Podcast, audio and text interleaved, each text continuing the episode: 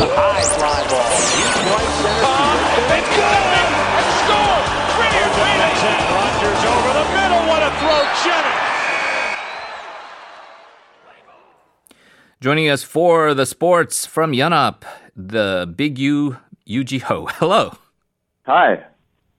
Well, thank you for joining us uh, this early in the morning. As always, Big U, you got some MLB updates first for us. Uh, obviously, we're all happy with Ryu Hyunjin. Ha- he's off to a pretty good start so far for your Toronto Blue Jays.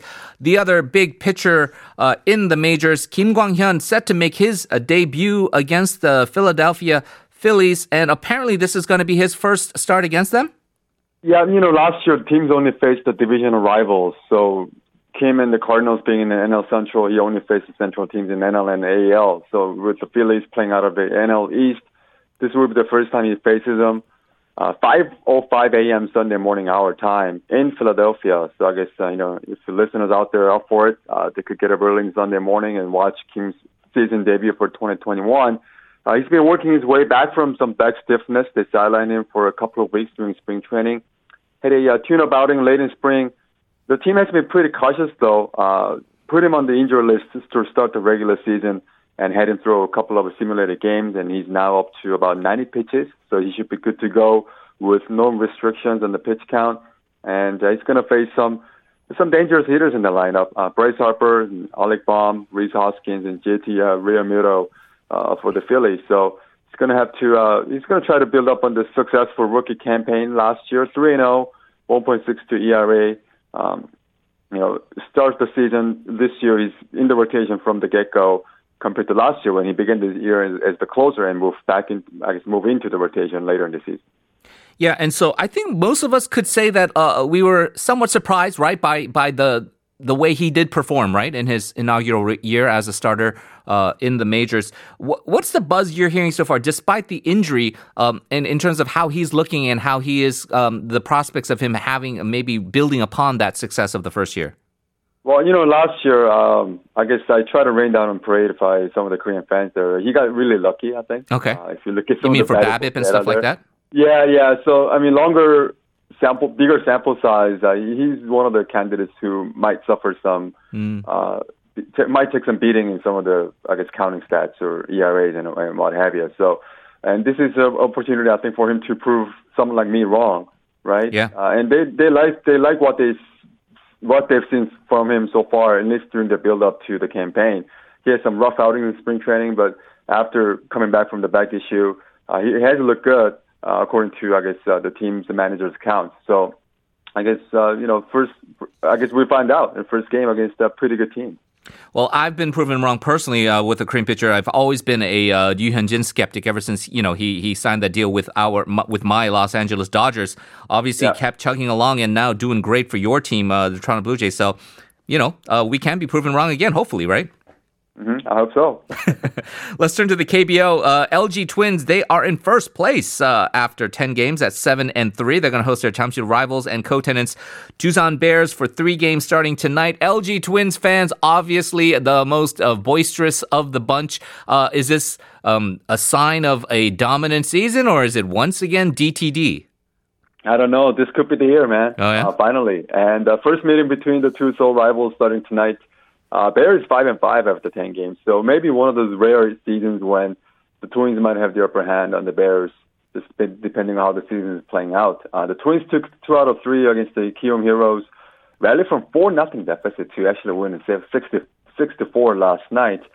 Um, you know, interesting news are coming out of the Heroes camp. They cut uh, their starting pitcher Josh A. Smith after two starts, and they're bringing back former ace Jake Brigham from Taiwan. Hmm. So uh, put a quick trigger by the front office to, uh, I guess, reset the rotation, you bringing back the former ace, uh, familiar face, cutting Josh A. Smith uh, two days after he won his first game in the KBO. So pretty bold decision there for the Heroes, who are now just about under under 500, or one game under 500.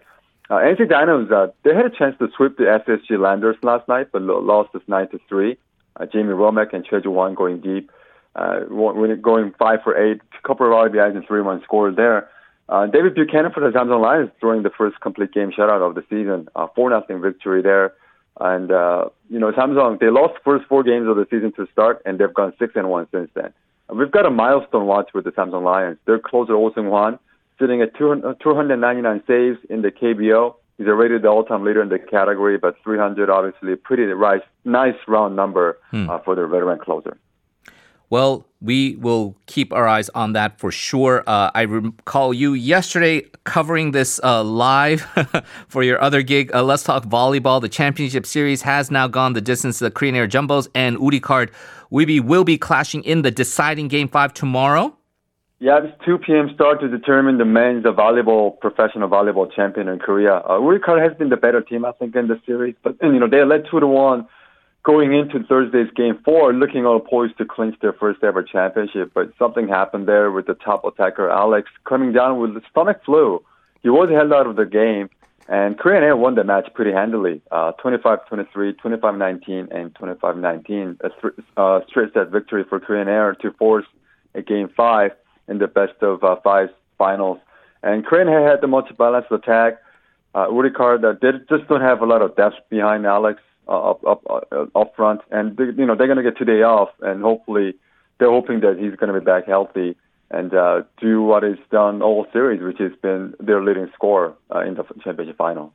Right. So all these winter sports uh, wrapping up their seasons here in Korea, the V League. Now let's talk KBL. There, the playoffs are ongoing. Anyang KGC sweeping uh, Busan uh, KT. They're reaching the semifinals against the number two seed Ulsan Mobis, and the uh, former NBA player Jared Sullinger dominating the series for KGC.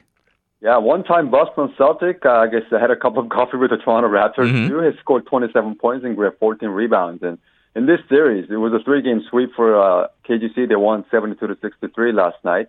And Sullinger had 38 points in game two, 19 points and 11 re- rebounds in game one. And last night's game, KT scoring just five points in the second quarter. Not going to get it done in the postseason there. Uh, one other first-round series, and there's a lot of drama in that one. Goyang Orion versus ETLand. Uh, ETLand up two games to one, game four tonight at 7 p.m. And uh, Korean's uh, foreign, one of the foreign players there, Devin Williams, during game three loss, sitting at the other end of the bench, outside a huddle, not listening to their head coach Kang Jun during a timeout. Uh, actually, it was a victory. Um, you know, head coach and one of the foreign players not seeing eye to eye. Head coach Kang has already reached out to his agent, claiming that this is a breach of contract. He might get benched in game four. I mean, an elimination game for that team. So, uh, some sort of a soap opera going on with the Korean team there.